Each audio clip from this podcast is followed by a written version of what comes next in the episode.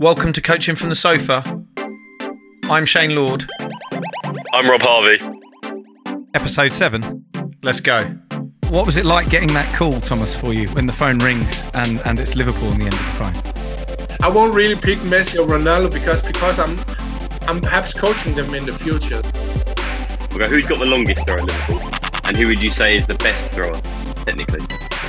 I hope this uh, this podcast here can can really bring inspiration to many other people out there. So thank you for inviting me. So we've got so much to talk about with our guest this week. We're not going to waste any time. We're going to get them straight in. So our guest this week is Thomas Gronnemark. Thomas is a Danish coach who coaches in a small niche that is often forgotten about, throw-ins. Thomas's success has led him to be Liverpool's current throwing coach, having also worked with Ajax and Midtjylland and many other teams in Denmark. Thomas was also the world record holder for the longest throw-in at 51.33 metres.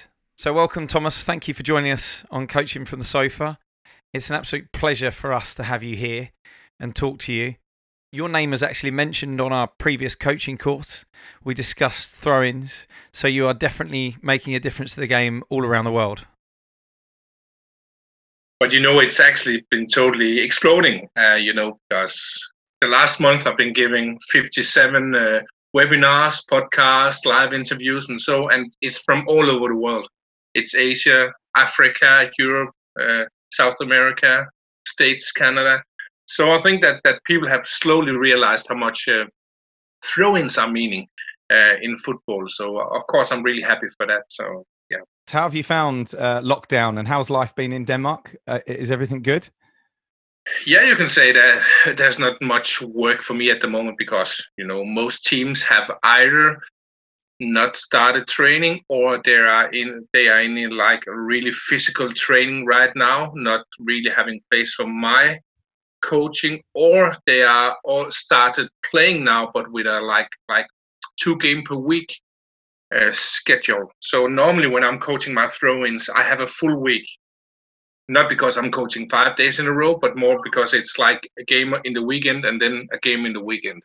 So I think that I'll I'll like resume my my training itself in when we're coming to the preseason and so in, in the different leagues and that will be very different from from country to country. So regarding the throw uh, the coronavirus and but but it's okay for me. I'll I'll probably do a lot of um, throw in analysis on video for for the clubs too. And then i'm just relaxing here in denmark with my family. And um, yeah so uh, it's pretty cool. I can, I can write a lot on on my throw-in book. I've been writing like 100 pages or so. So so that's also one of my big dreams in the future to help not only professional coaches and teams but also coaches all around the world well, we'll definitely be looking for that when it comes out, and yeah. that'll be on the wish list. So as soon as it's released, you'll have to uh, let us know. Yeah, definitely. But Thomas, how did you end up in a as a as a football coach? Like, what was your? Can you walk us through your career? Yeah, I have a little, little bit of a different car- career. You can say that. I've been playing football myself uh, in the highest U19 league in Denmark, and uh, I had like two kinds of superpowers. That first one was I was really fast, never been uh, losing a run running duel in my entire life, and then I was really good at throw-ins because I've been seeing my my my cousins Bent and Johnny make long throw-ins when I was a kid. So I did it myself as a teenager. So I had like like two super strength. But even though I played in the highest Danish U19 league, also played against fantastic players like Thomas Gravesen, for example, who later played for Celtic and Real Madrid. Um, then I wasn't good enough to be a pro player. So um, I thought, hey, I might as well change sports. I went to athletics, uh, running a 100, 200, 400 meters and, and, relays. And already the first year I was training uh, in the mid 90s, I came on the Danish national team in athletics. Uh, and I had six uh, pretty good years there with uh, several Danish championships, but also the best result was in 2000 in in um, in Paris, where we uh, won the European Championship in the four, uh, 400 meter relay. I ran the last leg, so uh, it was European Championship for club teams. So, um, so, but again, Wow, uh, how incredible. What was your time? Can you remember, Thomas? Oh, I can't really remember. I can just remember I ran the last leg on 47.3 or something like that. So that was okay. So Wow. not the Quicker than us, bro. Uh, Thomas. the fastest I've been running. But in relays, it sometimes gets a little bit, you know, uh, tactical. When do you? Because uh, Yeah. yeah. So, um, but in 2002, I was still like pretty successful in in athletics because I've been setting personal records on 100 and 200 meters. But I had been moving to the western part of Denmark, to a small town because I've been. I met my wife. And sometimes you do crazy things because of love. So um, I was suddenly training alone.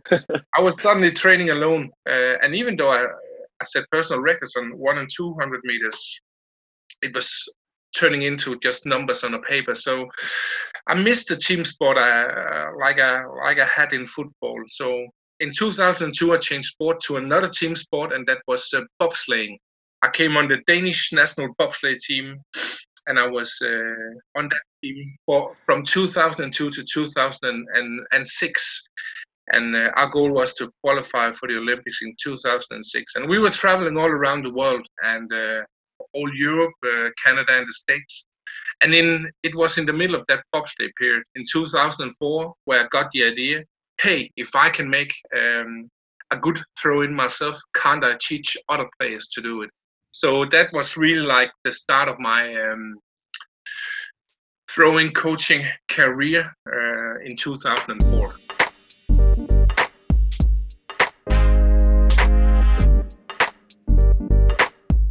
Thomas, you probably didn't get much time to play other sports, but one sport that I thought you might have been involved with, handball. It's a very popular sport in Denmark, I understand.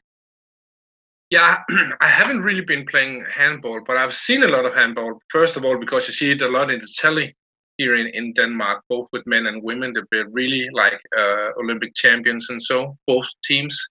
Um, but my son uh, has always been, uh, has also been playing handball for many years. But but I'm I'm more taking things like uh, things like like the basketball game into my throwing coaching. I've been playing a lot of basketball myself. Uh, only one year in a club, but but uh, for many years uh, I've been playing street basketball, and, and it's a lot of these like movements and uh, space creating things that I've been taking into my throwing coaching, and and you know the first years uh, from 2004 it was only the long throwing I coached in in in the clubs in Denmark, uh, but in 2008 I suddenly saw that my when I was analyzing a game, I saw that w- one of my teams was losing the ball in the middle of the pitch, and I thought, hey, that was pretty bad. And and, and then they lost one again, and the next one again, and then I was just totally in shock because I thought it was only amateur and and, and new teams who were losing the ball so much after throwing. then I, I started to analyze and and and my conclusions was that most teams, when they have a throw-in under pressure, where the players are marked, uh, they're they're losing the ball in more than 50% of the occasion. And then I thought, hey, I have to do something about that because I knew that the, you know, the long throw-ins, yeah, yeah, you can be really successful with them uh, if you're looking at uh, direct throws against the the opponent's goal. But but I just realized that with with my long, fast, and clever throw-in philosophy. It was about all teams in, in the football world because it was the throw-ins all over the pitch, and it, they were really important no matter what kind of playing style you had. So, so back again to your question, uh, um, I've been taking, of course, using my own football skills. I've been taking a lot of things from athletics. I've been taking a lot of things from from bobsleighing, like video analysis. We did several thousand uh, video analysis of our bobsleigh start every season. Also had like the innovative approach. We had that really much on the bobsleigh team, but been taking really a lot of things from from uh, from basketball too, with space creation, uh, how to use blocks, different kinds of things. So so um, I try, you know, every day to to um, to learn from other, not only other sports, but also other people, but sometimes I also like see a piece of art in a museum and and suddenly there's painted like a curve or something like that and then I I can see that that's like a football Yeah. pitch and this movement would actually create some kind of space. So you know I'm I'm thinking yeah I'm I'm thinking actually about throw-ins. Uh, I've been thinking about throw-ins every day for the last 16 years. I'm thinking about throw-ins every hour. Uh, of course, I have other things in my life too, but but but I really try to improve every day. So um, Oh, great attitude. See, what's so good about that is we, we keep having the same conversation on here that, um, as you know, coaches never stop learning, do they? You've got to be prepared to always learn. And if you can take just a glimmer of something um, from, from another area and bring it into the game, that learning process, it, it's only ever going to improve everyone involved. yeah, and and, I, thi- I think you're totally right. For me, it's it's a lot about like opening up, uh, taking inspiration, try to do it, uh, and then when you uh, have done it, then then open up again for new things. So. Uh, it, it's a little bit of it, of course it's really difficult to be open like 100% of, of the time because you have to try to to see if it works and so but but but can you open open close open close open close all the time you know um, then then I think you you you'll not only be a better coach, but you'll also have a, a fantastic life with a lot of uh, you know fantastic things, experiencing new things, and so so um, I really like that. Definitely. Thomas, you set a, uh, a world record throwing at 51 meters and 33 centimeters. Has this distance kind of increased over time? Have you kind of analysed yourself to improve your own throwing? Yeah, yeah. Uh, I, set the world record in in in in 2010. It was June. I'll also le- say now that it's just been beaten here in in 2019 by an American guy called Michael Lewis. And actually, I've been talking with Michael and his father, and so he's a young guy, 23 years old, and I'm really proud of him. Uh, really proud to give give that gift of having a world record or pass it on to a, to another person.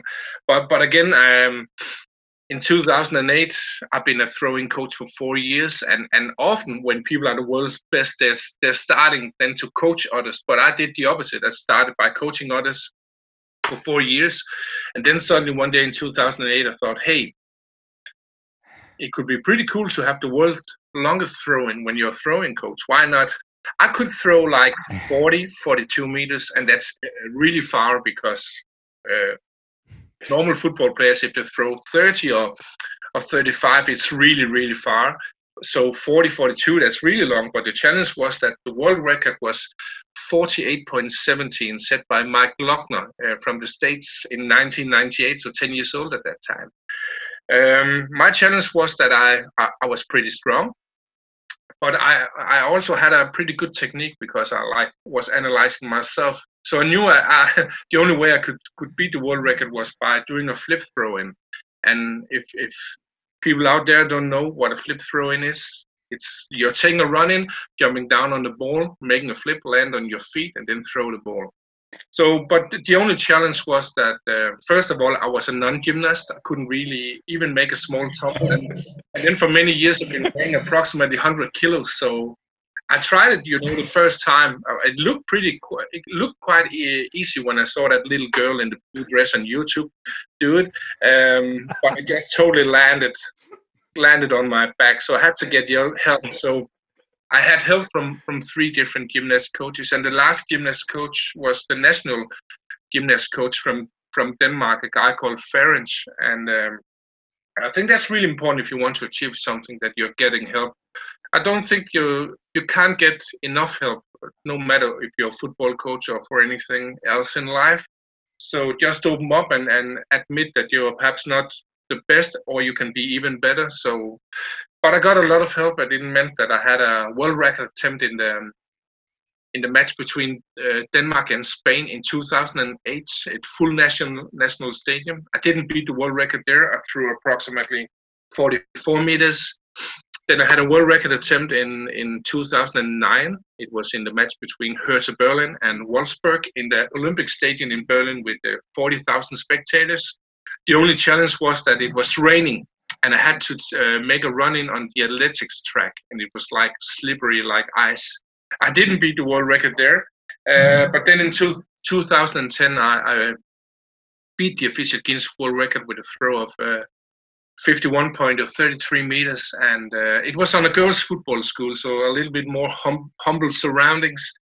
Um, but but of course, it was fantastic. It's been meaning a lot to me, not only as a personal achievement, but but also you know with the media and everything. And it's it's been also been been bringing me forward as a throwing coach because you know you know yourself that that uh, uh, if if you have several several angles to a good uh, story then it's easier to write. So it's been helping me a lot the the, the world record. So um, yeah.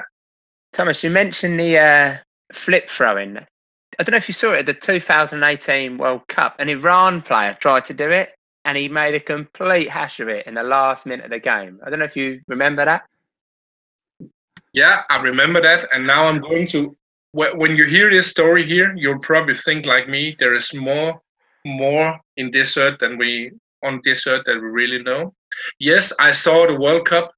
The guy from Iran who uh, he was really like struggling, and and of, of course I could see it was it was a little bit funny too. Um, but a lot of journalists they called me after after the World Cup or, or just after this game and, and they asked for my opinion. And then um, then I said, yeah, I could see it was funny. It was funny situation, but I actually think that the guy here was really, you know, he had a lot of courage to do that. Just the one minute before the World Cup game was finished. It was an important game as well, wasn't it? Yeah, really like, but he couldn't really follow through. So so I actually like said he was I think it was a fantastic thing to try to do even though he failed totally. But then the funny thing was that uh, the last two seasons I've been coaching Ghent from Belgium, and um, that's um, the head coach is called Jess Thorup, and and he he all, I was also coaching uh, with him in FC Midtjylland in Denmark, and then here uh, what was it August 19 or September 19, can't really remember. But then I talked with Jess, and then he said, "Hey, we we we are signing with a new uh, with a new uh, left fullback. It's a guy called Milad." I said, "Milad, what? Isn't that the guy from Iran?" Yes, it is. He said. So it was, of course, totally. Even though I'm not coaching, even though I'm not coaching the flip throwing for other football players, I'm only coaching with normal running. I just thought it was totally cool.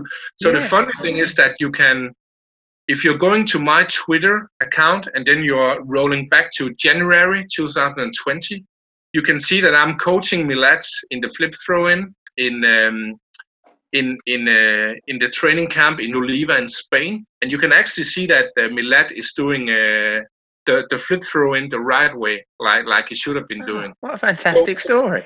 Yeah, I think so. So you know, sometimes you wonder that you know this guy, even though I know he's a pro football player, he's on on the other side of the world, and then suddenly you're coaching him after like so. Um, but you can find that on my on my Twitter story. I'll there. certainly have a look. Yeah, yeah, but, but I'll say yeah. definitely look that. Up. Yeah, but I'll say in general that that I, I won't really recommend flip throw-ins in in in football. Of course, they are totally entertaining, and that's also the reason why I had the chance to to do. Uh, I think uh, world record attempts in like big stadiums like like these myself, but often flip throw-ins are unprecise. They're also often too high. So if we're talking about the long throw-in, I'll I'll prefer to to have a long throw-in with a normal run-in and then flat and hard because they're much more dangerous. So um, but I think yeah, it was a good story. Just on just on the um, on your throw-ins there and then the technique. So what what would you say is the kind of a technical element that makes up your perfect throw? Yeah, again, I'll, I'll and it's important for me to say that that uh, long throw-ins are only a small thing on my long, fast, and clever throw-in philosophy. Perhaps we'll come into that later.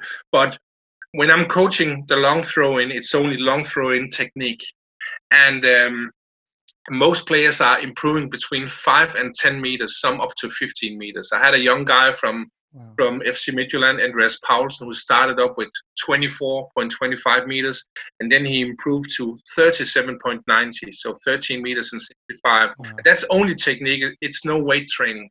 Um, but the way I'm doing it, I'm having uh, approximately 30 different technical parameters and then I'm using video analysis too. It's not like in the first session I'm, learning them 30 different things, but I'm I'm learning the players like seven, eight technical new things, and then it's really personal from the player to player what kind of kind of um, thing he or she has to improve. Then if I have to, of course I can't go all into my secrets, but I, if I have to put these 30 different technical parameters into three main subjects, then I'll say the first thing is to to have a good power position on the line. So when you're standing on the line, if we are like freezing the frame here, when you're standing just behind the line, it's it's really important to have a good position with with with, a lot of uh, power from the hip, raised chest, uh, the right distance between the feet, the right grip, and so on. So that's really important. That's the power position. Uh, it's really like uh, you have to have a feeling like uh, you're shooting with a bow. That that's that power in the position. Then I'm working with the running. We really like to have um, a good running with the right pace, but also running where you're not jumping too much. There are different types of running and, and different ways and drills to like really perfect that. And then the last thing is to, to have some power, uh, forward energy. You have to like um, pull your energy uh, through the line when you're doing the throw in. So it's a lot about la- the position with your hips and and when to throw and a lot of things. So that's the the three main subjects I'm covering.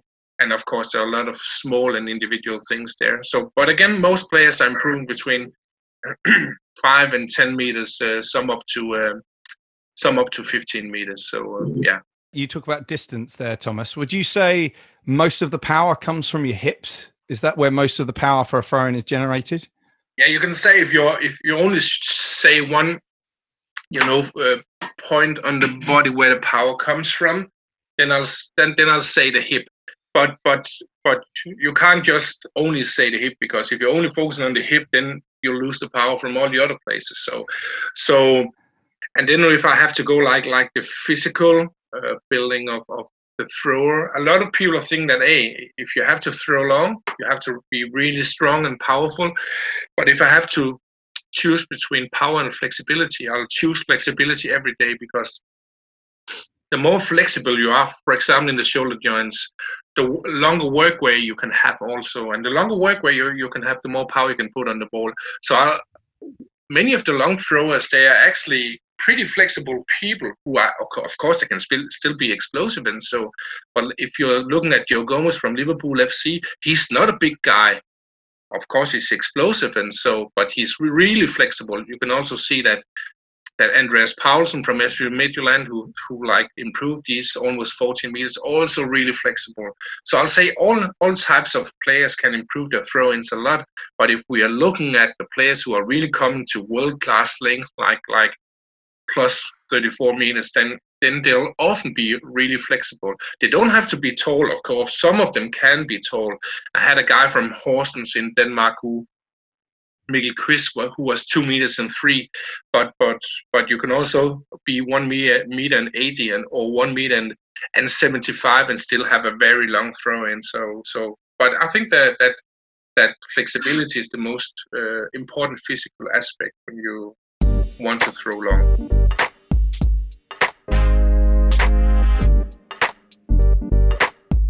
And I've seen some clips of you, Thomas, coaching with a weighted medicine ball for training. Is the main purpose of that to improve strength? It, it yeah, it, it, you can you can say it's a really specific strength exercise, and um, so so it, it can be really good to do this. But it's also just important to say that that if you want to do this kind of training, it's also important to do it with the right technique because, first of all, if you're doing a lot of medicine ball throwing with a bad technique, first of all, you'll probably, you know, relearn the bad technique so it's perhaps even worse. And then if you're throwing with a bad technique the, the risk of injuries are bigger. And and i'll say with a normal throwing there's a really small risk of, of getting injured. I'll say that it's uh, way less risk of getting injured with my throwing coaching than compared to normal football training. But when you're if you're then like taking a medicine ball who's much heavier than a football then then you're putting uh, increased pressure on the body, and then if you're having a bad technique at the same time. So I think yeah, you it's it's a good thing to to use medicine ball as a as a physical training for long throw-ins because it's also not like building a lot of muscles, but it's more like specific strength. Then it can be good, but remember to have a really good technique if I use a medicine ball, I would end up in hospital. I can guarantee it. it, but it's not, yeah, perhaps, perhaps. But it's also because sometimes we see videos of people who are really working, and you know we have to say, oh, you have to work hard, you have to give it all, and and and we are really like like celebrating people who are working hard. But uh, but I think, of course, we still have to do that. But instead, we should also start celebrating by people having a fantastic technique because a lot of people who are working hard they're either working working the wrong way and getting injured or working too much and still getting injured or overloaded. So it's really like like uh, i think technique is is the most one of the no, i'll say the most important thing if you look at at physical achievements. It's also let's go into other sports. Often i see like people are running 10 kilometers or half marathons and they're just really proud of that oh this week i ran 150 kilometers in my training week but i can just see that they're running with so so bad technique. So instead of instead of running 150 kilometers per week why not work with your technique run uh, run uh, uh, 90 kilometers instead and be much more efficient? So i think that that technique and efficiency is really underrated in in uh, not only in football but in life in general. So, with your throwing, you've obviously got your throwing taker, but then they need to throw it to someone. So, how much do you work with players' position to actually receive the ball? Is it always like looking at players' feet? Are they? What's your kind of philosophy on that side? Yeah, I, I, I'm actually using perhaps 80, 90% of my coaching on what I'm calling the the fast and clever throw-ins. And I'll, I'll first say that that with the long throwing coaching, it's not only for teams who are like using the long throwing as a set piece weapon, because it's important for all teams because the longer throwing you have, greater throwing area you have, and greater throwing area you have, the more options you have on the pitch too. And you can also say the opposite if you're having a short throw in like Andy Robertson from Liverpool, who only, who'd only throw 19 meters before I started with him.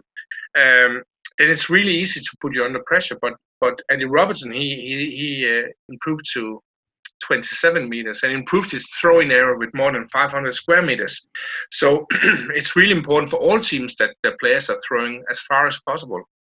Um, but but it, go back to again to a question. I'm coaching, you know, all the players on the team normally, and if we are going to the to the fast throwing, the second part of my throwing philosophy, then it's all about uh, marking the opponents fast when uh, when they have a throw in, and that's a team thing because if it's only three out of five people who are marking, it's really to really easy to find like the the free player there. So fast throw-ins and the marking there of the opponents, it's really about uh, when to pressure, uh, how are you pressing 100% or are you pressing on weakness uh, shown by the opponents? Are we pressuring uh, man man do we mark zonal do we use a sandwich? Do we use a flexible sandwich? So that's a team thing and i'm doing that in team exercises. Another part of the fast throwing is also uh, to throw the ball fast when you have a throw in should you do it all the time then? No. It's um, sometimes it's the worst thing if you're throwing it fast because if you're throwing it into a pressure zone it's really bad so I'm learning players when to throw fast and when to have patience. It's also team drills. So, uh, and then the last final thing in the fast throwing, that's counter-attack throw-ins. You can't be offside in a throw-in. So in some occasions you can use that. And all these things, I'm learning that in in in team basis. So I'm so I'm often coaching bigger groups or or the whole team. And then if I have to go into the the third part of my throwing philosophy, uh, the clever throwing, here I'm working with three different zones on the pitch. That's the zone at your own penalty area, the middle zone, and the, the attacking third. And I'm having 40 to 50 different throw-in tools, like like 12, 15 tools in, in, in each zone. And it's not like an American uh, American football playbook where we're only doing one thing. No, I'm I'm like first of all raising the, the, the players throwing intelligence by doing all the basic things like space creation, throwing faster patience and precision and everything. Then I'm putting on the tools, and after that, I'm I'm also using the individual throw-in superpowers because some players are good at with a first touch, some players are good at protecting the ball, some players are good at um, you know running fast, some players are good at creating space for the other teammates, and then on top of everything, I'm I'm having the players are using their own creativity, fantasy, ideas. So if you're looking at Liverpool, for example, instead of only 40 to 50 tools, we have in theory millions of options. So that's also the reason why it's much more dangerous than a playbook because you don't know what we'll do. And again, all these things with the with the clever throw-ins too. That's also uh, trained in in in team training. and for example, I could be training a, a four against four with a thrower or a secret thrower uh, for 90 minutes. That could be about be about the fast throwing and space creation. And then after 20 minutes, um, I may take uh, nine new players. So all in all, that's 18 players. It could also be a five versus five on a narrow pitch with with uh, with big goals and the narrow pitch is because then we have a lot of throw-ins. Then i'm working with the throw-in tools different options. And then we're playing two minutes and after two minutes there are two new uh, two times five teams who are coming in. So all in all that's 22 players. Could also be 11 versus 11 on a big pitch full match intensity then doing five throw-ins in each of the three zones. So so again back to your question. Most of the time i'm working with with all the players uh, or bigger groups. So uh, it's only a short short amount of time where I'm working with with uh, specific long throwing uh, coaching.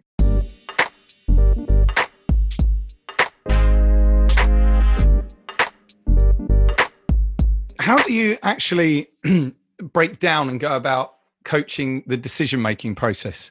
For example, do you have a simple rule uh, when to use an attacking throw versus when to use a throw in purely to keep possession to restart the game. Are, are there simple rules around that in the toolbox? Um, you look for indicators. You know, if you've got a one on one situation that instantly leads you to make the player make the decision process to, to attack with a throw? No, it's more the, the players are taking their own decisions.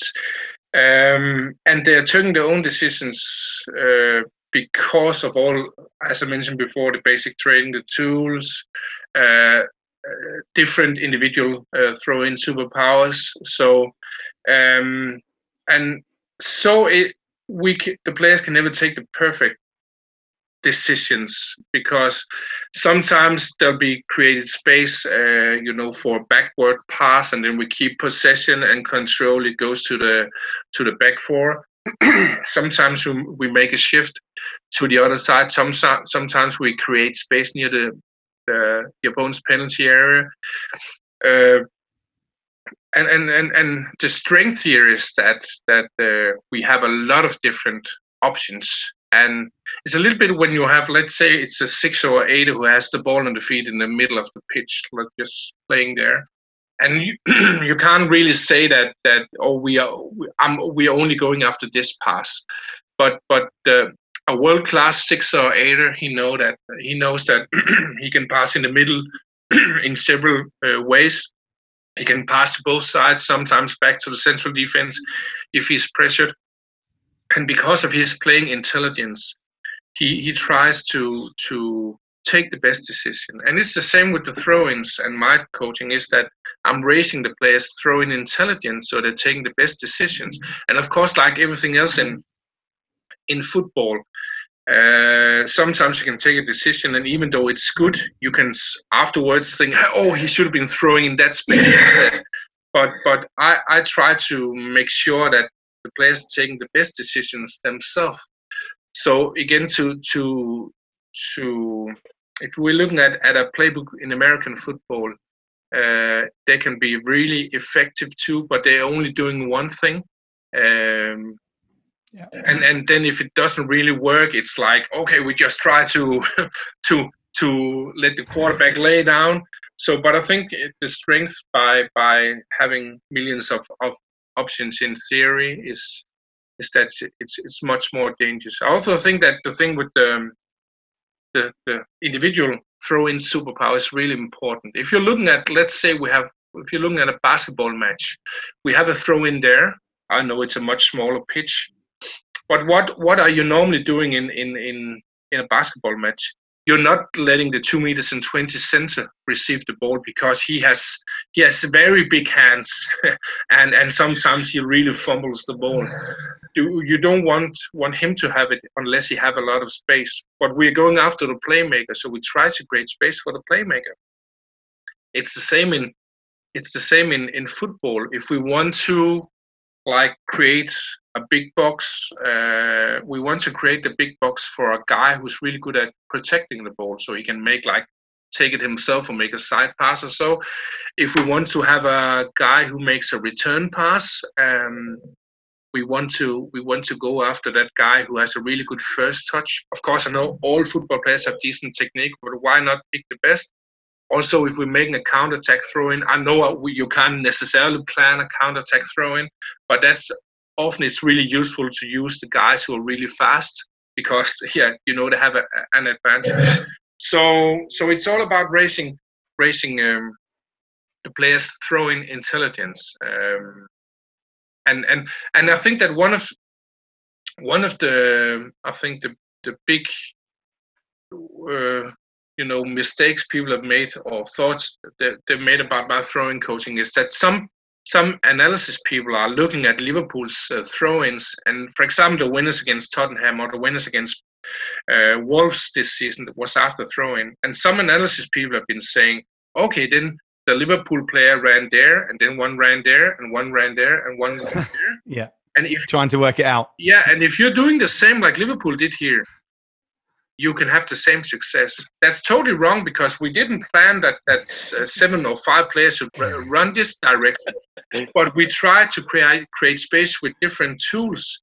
So, and it's a little bit the same. Like let's say Barcelona and Messi. Messi is not planning, and Barcelona is not playing like passing there, there, there, there, there, there, there, and then we're scoring. And if we're doing the same, no, they can do that because they made a lot of rondos and so. So so for me it's like like if you want to be able to do the same things like liverpool you have to do all the basic things learn them all the tools and then the individual stuff and then you can after that they, they can like do the magic there. So um so yeah yeah.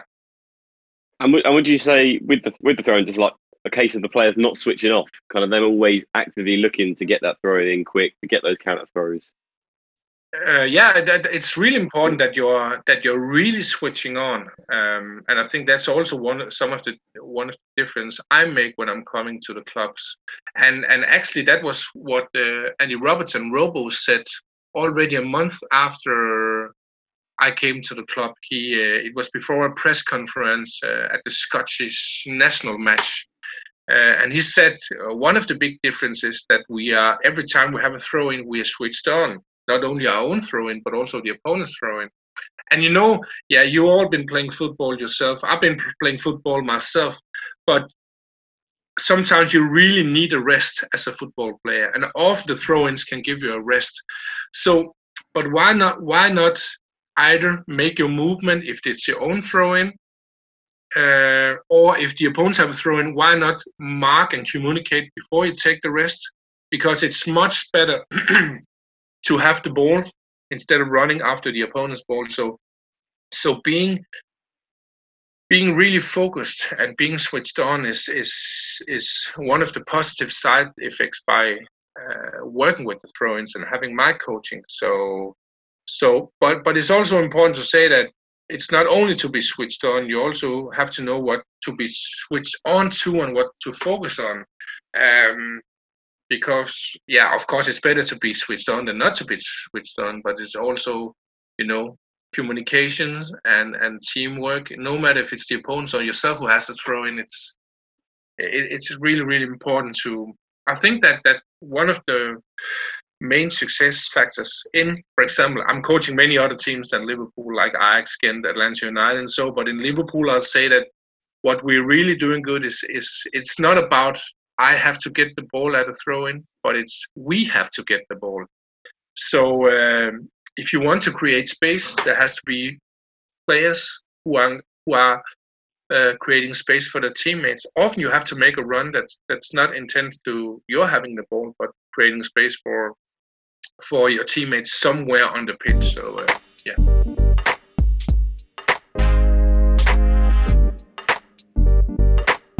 Thomas, uh, um, there are obviously you watched loads and loads of video of football back. Are there any players, maybe that you've coached or not coached, that you really appreciate the technique of that would be good for us to look in, look at, look into? The throw-in technique.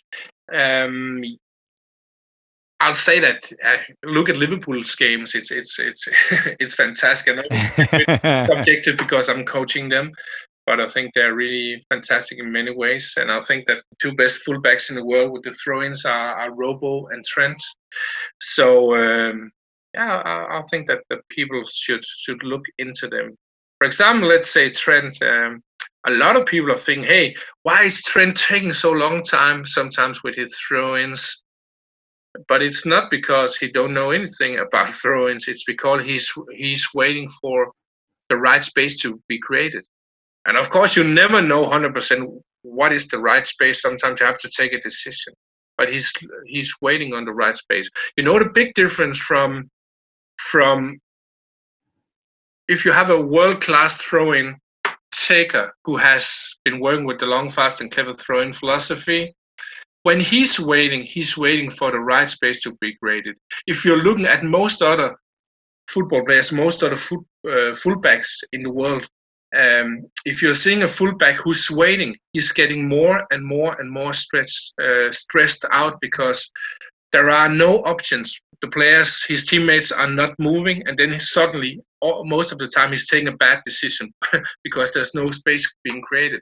So, so I think that that's really like you know in in in most games in Liverpool we are 20, 30, 40 percent better at throw-ins under pressure than our, our opponents, and and the remarkable thing is that even almost two years after my work in Liverpool was like uh, leaked in the media, uh, there's really still low, low quality on the throw-ins in in the professional leagues. I saw a match here like one and a half week ago, uh, Dortmund against Bayern Munich, and it was really shocking for me to see how many times the players were putting uh, each other in high pressure situations that was totally unnecessary. So for me, it was really clear to see that the players from Dortmund and Bayern didn't have the basic knowledge around what is a good throw in, how can I can we create space. So so you know, I think it's only until I'm I'm publishing my book about my throw-ins and my mm-hmm. courses that that my knowledge really comes around because still I think that that that the level of throw-ins are are really really low in, in pro football and it's it's probably even lower in, in amateur and, and and youth football. Absolutely. Yeah so i look forward to to publish my book in the future and and, and help people.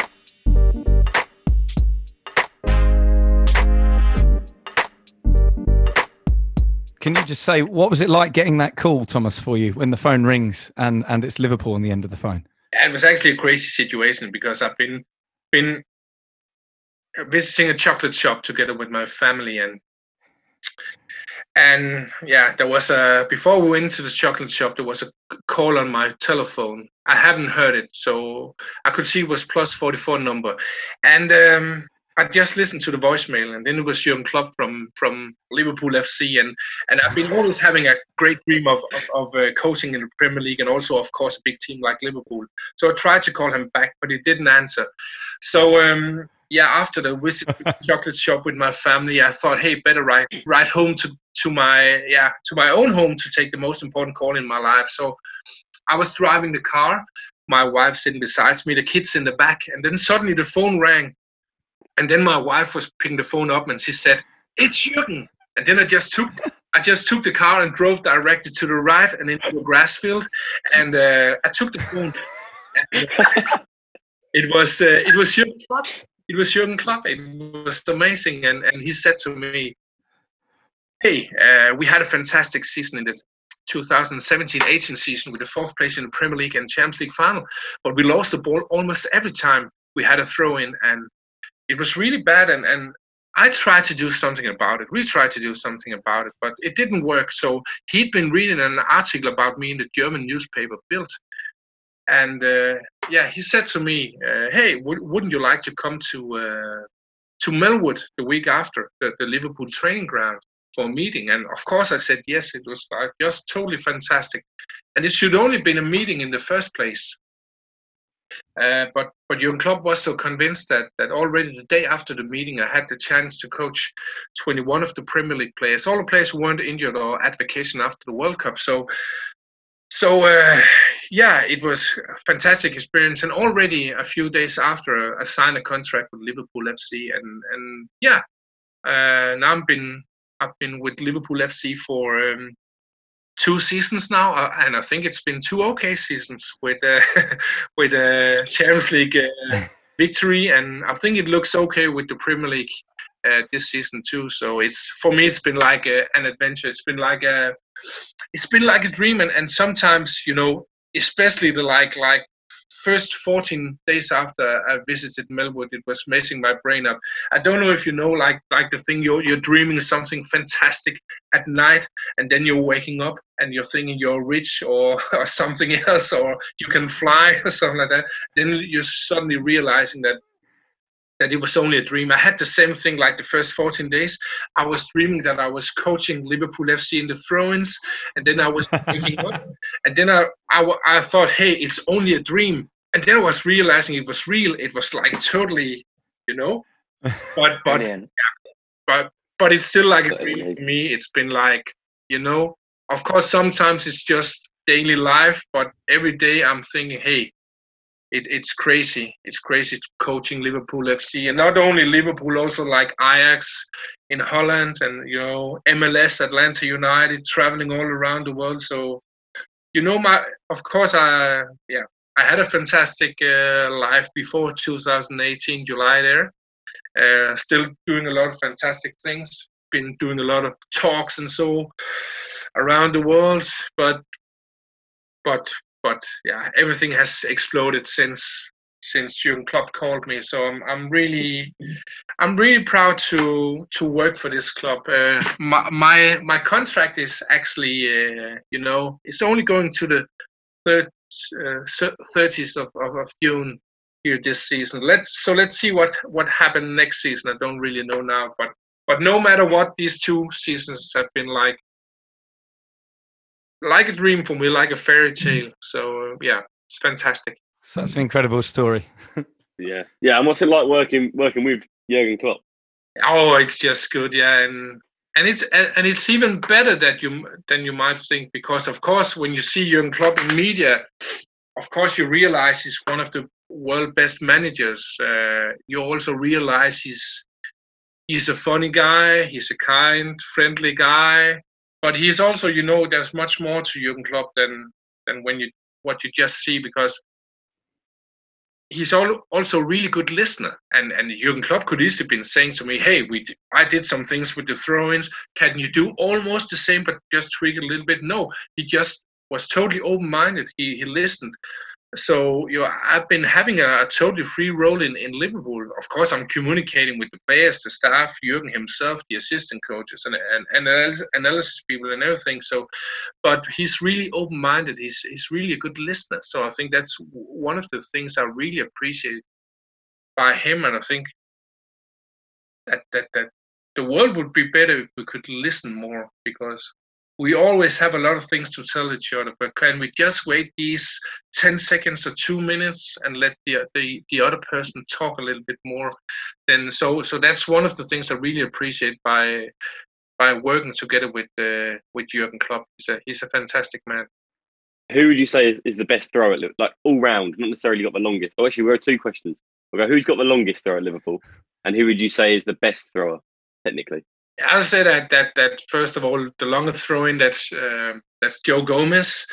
He um, even though we're not really using the long throw-in as a set piece weapon in Liverpool, it's really long. I can remember I was coaching him the first time in in end of July 2018 in a training camp in Evian, and he's been doing the technical training and everything. And um, then I had to do the like like the last test in the end of the training, I was measuring everyone, video analysis and so.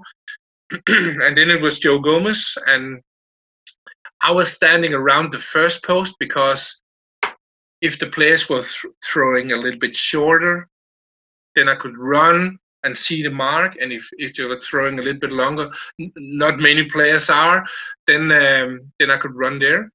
Uh, but then when when Joe Gomez had his throw, mm-hmm. then I could just see it was just catapulted mm-hmm. like, and I just ran, and then it landed around the the last post, and it came like a rocket. So and he was throwing him 37.20. So that's really like I normally say if you can throw around 34 meters, that's in normal wind conditions. That's the first post uh, in the air in a match. Of course, when it lands, it's longer, but the first post in the air. So, so 20, sorry, 37, 20. That's around the penalty spot in the air in a match in normal wind conditions. And we also saw in in the national match between. Um, between England and Croatia in November 18 that he like assisted the 1-1 goal and it was all, also with a long but also very hard throwing so if you we look at the longest throwing it's it's Joe Gomez. If we look at the best throwings then I'll take take um, Robo and Trent. They they're really developed into world class throwers all in all with precision with seeing uh, free space created when when have the feeling of throwing fast and when to have patience and wait. And I'll say that Eddie Robertson improved right like really fast, like in a month from being like really normal or bad at throwings, being world class. And Trent took a little bit more time. I think he had like had to use like six months or so to came to the to come to the same world class level as as Robo. So and I know I'm very subjective now, but but I really feel that that Robo and Trent are the best two throwers, not only in Liverpool but also in the world at the moment. So, um. Um, Thomas, what's a single piece of advice that you would give to anyone taking a throw in? If you could wrap it up into one piece of advice, what would you say the single most important thing is to consider when you're when you're about to take a throw in? I'll say I'll take I'll take two things, and and first of all, I'll say that if you're an amateur coach, youth coach, or yeah, uh, pro coach also or coach or you're coaching kids i'll start with the throwing position in short and middle distance to the feet because there are so much loss of possession because of unprecise throw-ins and i'll be giving in a short while for for my subscribers on my newsletters you can find that on thomasgronnemark.com i'll give some uh, some four free videos that can help help all coaches. But it's just so important to throw to the feet in most situations. Often the ball is coming to to the knees or to the hip or to the chest or to the head when it has to go to the feet. And then you'll probably have a bad first touch or you'll lose the ball directly or your return pass or your pass into the pitch that'll be a much lower quality. So so even though it seems like a like a small exercise or it's only for kids it's really important. I meet a lot of pro players who can't throw precise to the feet uh, and then I'm asking the, the, the coaches or the managers, have you been doing this in training or the players? No, they haven't done it, but we expect that players can be able to do that. Then I'm asking the coaches in the academy, how, how much precision work do you do uh, with the throw-ins? Nothing at all, but we expect to do it. And then I ask longer down, and then no one is doing it, so we're expecting that football players can throw precise to the feet with a throw-in or receive a throw in. Uh, but if you're not training it, uh, you're not so you, you can't really do it. So so that that's like the first piece at, uh, of advice. And again, go to my homepage thomasgronnemark.com. I'll be giving shortly high quality training videos for that. And then my second is advice is to create space between the players. Often the players just standing still or only moving one or two meters. If you're only moving one or two meters, you're not creating space not only not for yourself but also not for your teammate. So instead of just throwing the ball down the line, because most teams are doing that, that that's the worst thing you can do because it's just a duel and you lose most of them. Uh, try to let your players create space by running 10, 15, 20, 30 meters, and then try to let your full uh, fullback or the, player who's throwing it uh, throw into that free space. And then I'll say have patience because if I have to choose between losing a ball after a long, long throw in down the line or losing the ball after we try to create space, then I'll choose the last thing because I think that it gives much better football to try to create that space instead of just throwing it down to a duel. So I think if you you try to do that as a coach with your team, no matter if it's youth players, amateur players, then you just have to have patience. Uh, try to salute your players by saying, "Hey, that was a you create a fantastic space, but the throwing was a little unprecise, or try to have a little bit more patience before you throw next time, or try to create another space or take it in training. So, because it's a new thing for all football players, you know, when I'm starting with pro football players, they're starting totally from scratch. Uh, it's like having a blank piece of paper. So that'll be the same if you're coaching amateur and youth teams too. So have patience, let your players uh, create space. So back again to wrap it all up short and middle distance throwing precision to the feet and creating space between the players. It's two uh, most important things.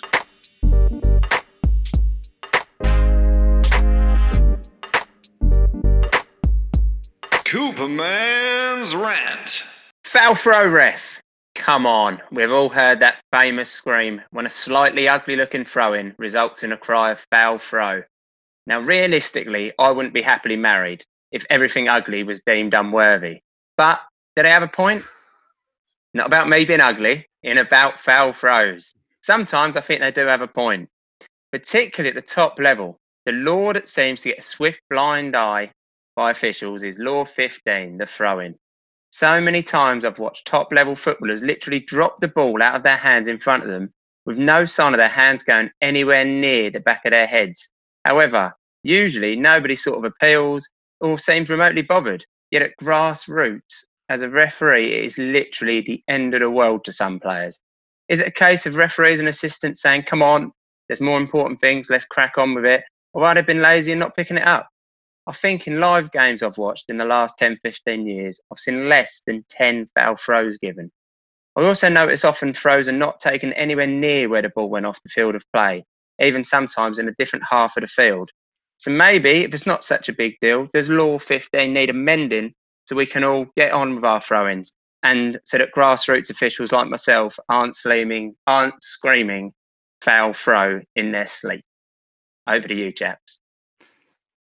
Your thoughts on this, Thomas? Yeah, I think it's a really important matter, and that's also, you know, when I'm when I'm coaching my long, fast, and um, clever throw-in philosophy is built up with the very very first thing is the basics and i have three different basic things i'm coaching. It's like i mentioned before the precision to the feet.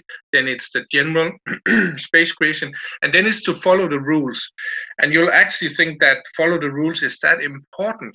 First of all i think you should follow the rules. I don't think we have to measure like in millimeters. For example, when you mentioned that players are taking some meters, you know, I, I, I'm not encouraging my players to, to take a lot of meters.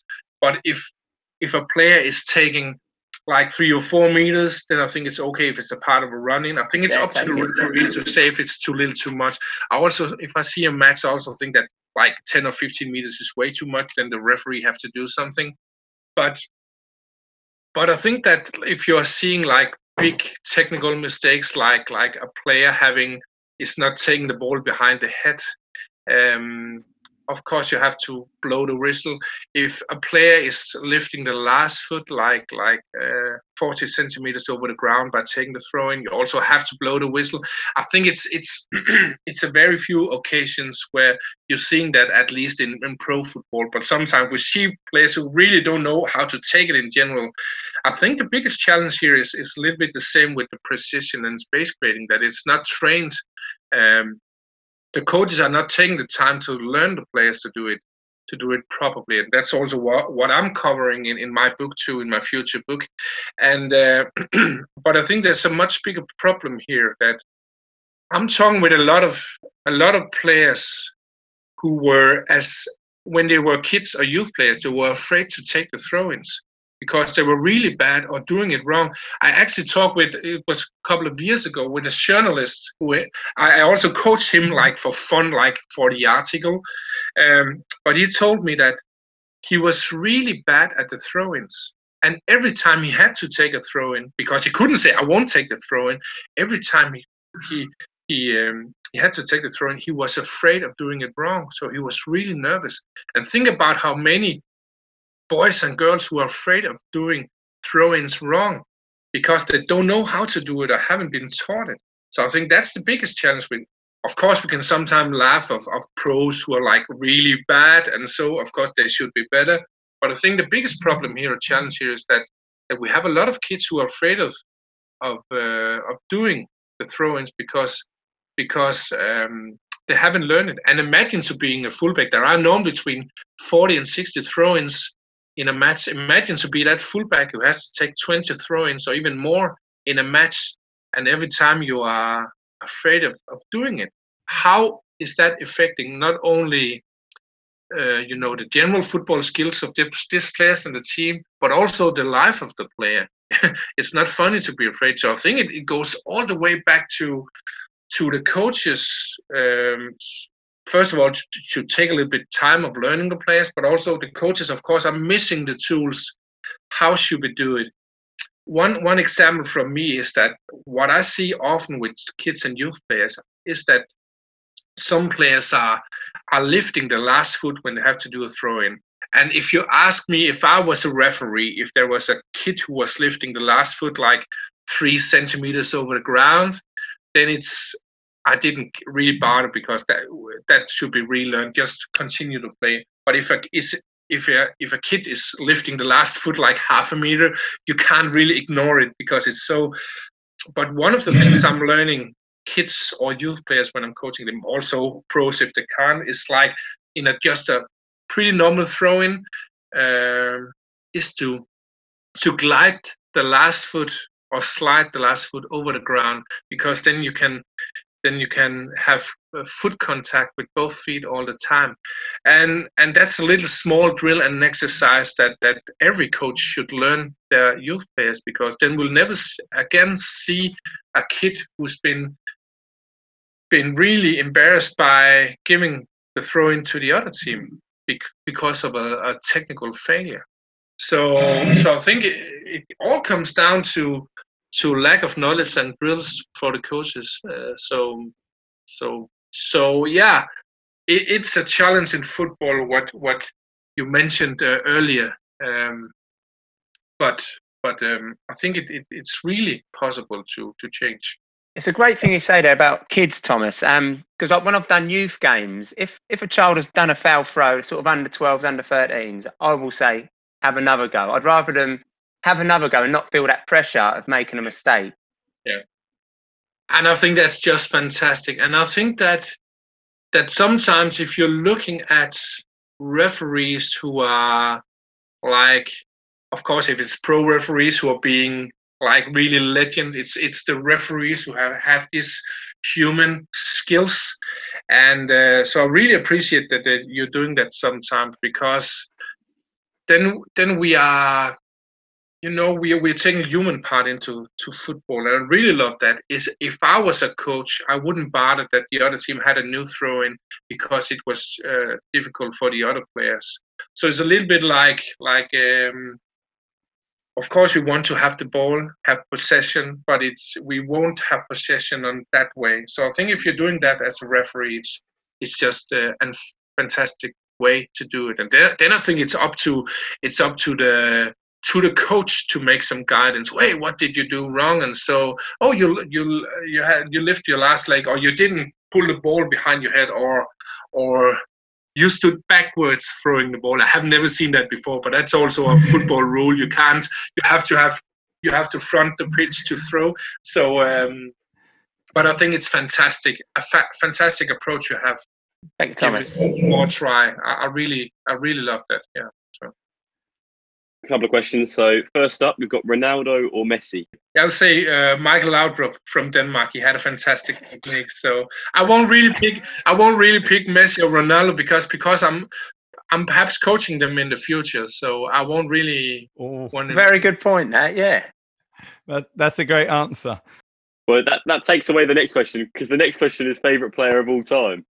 Okay, so I, I'll take Michael, Michael Laudrup again. I don't know if you know him, but he yeah. played for Fantastic player. We do. He played like art. He was not the fastest guy. He didn't have like like like 40 goals in a season and and 40 assists, but he he was so important. And him playing was like art. He like he's like it was.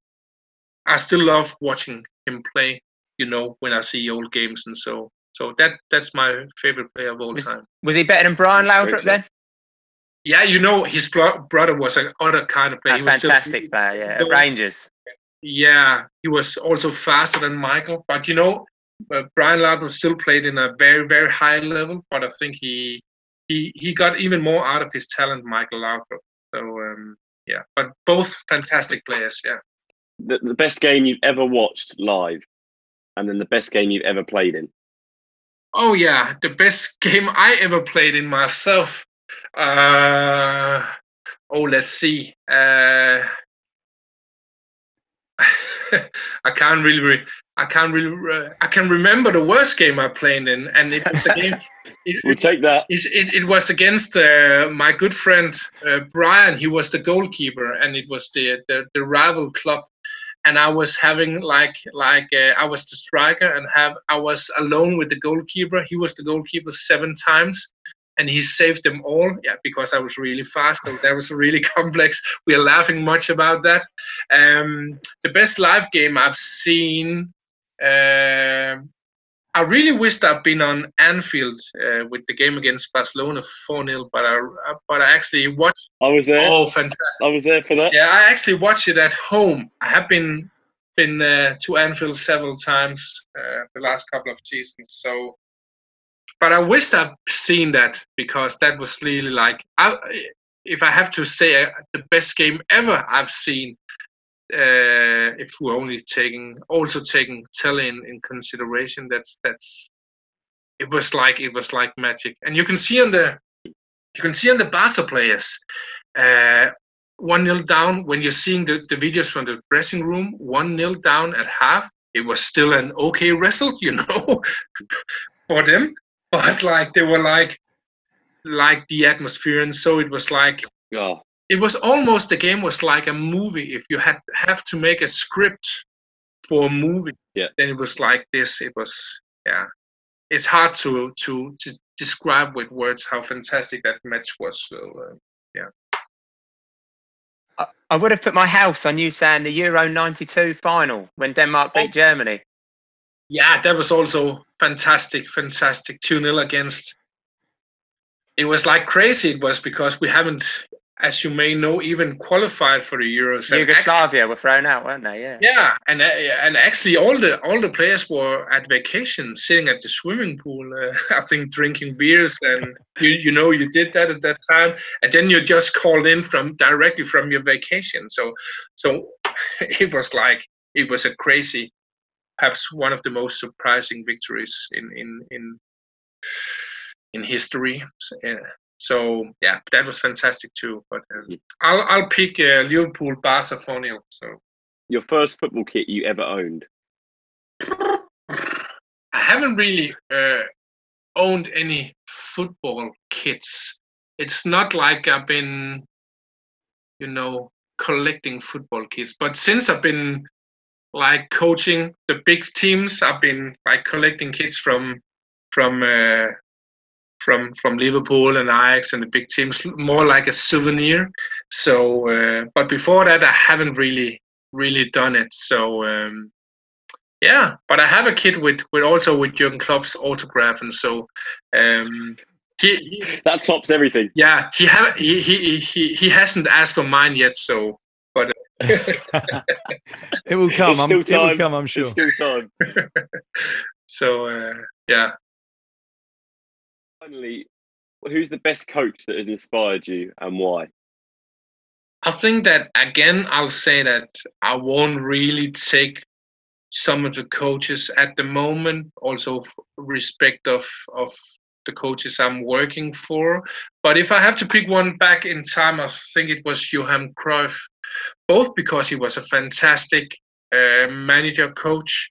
He's been influencing the football since then, but he actually also thought about the throw-ins too, a little bit, not the same way as I did, but or do. Um, but he actually also thought about the throw-ins. Uh, I think he said one time that that um, he he would o- often take the throw in because he was often then free for return pass, and then he could orchestrate the game from there. So he had some thoughts about the throw in too. So I'll pick uh, Johan Cruyff. Such a great answer, Brilliant. Thomas. All that leaves us to say is tack. Yeah, you're absolutely welcome. Good. It- You understood. It right. Yeah, You got yeah, right. yeah, yeah, yeah. the only Danish that I know. yeah, fa- fan- fantastic, fantastic. I really appreciate that, and yeah, that's the Danish Danish word for thanks. So, um, so I really appreciate that. Fantastic, fantastic. And honestly, for giving up your time, we really do appreciate it. It makes such a difference Yeah. to the way that we coach and the way that we think about coaching. You truly are inspiring and giving many footballers many different angles to work from. So to give up your time is so much appreciated. Yeah, you're absolutely welcome. Again, uh, of course, it's fantastic for me to to coach the biggest teams in the world, winning Champions League and so on. But my biggest dream is to change the football to have better throw-ins. So my biggest dream is to to you know motivate and inspire coaches from all over the world. Also with my books and online courses in the future. So I'm just happy to be able to spend. Um, yeah an hour with you here, and uh, I hope this uh, this podcast here can can really bring inspiration to many other people out there. So thank you for inviting me. Thank you, Thomas. It's been an absolute pleasure. Thank you very much for coming. If we ever get the opportunity to see you work, Thomas, we'll be we'll be there. We can we can definitely assure you that. Yeah, you're. Let's see if that's a possibility. I'm pretty sure there'll be an option in the future. Yeah, Yeah, Brilliant. absolutely, absolutely brilliant. Uh, And uh, we'll keep our eyes peeled for the book, and we'll try and direct Yeah. some people to your website. It's uh, it's been an absolute pleasure. And again, we've got uh, Yeah. we're coaching on Thursday, and the focus of our session is undoubtedly going to be throw in. So thank you very much for that. fantastic. Thank you. Thanks for listening. We'll be back next week. If you've got any questions or you'd like to appear on the show, send us an email to pod at coachingfromthesofa.co.uk.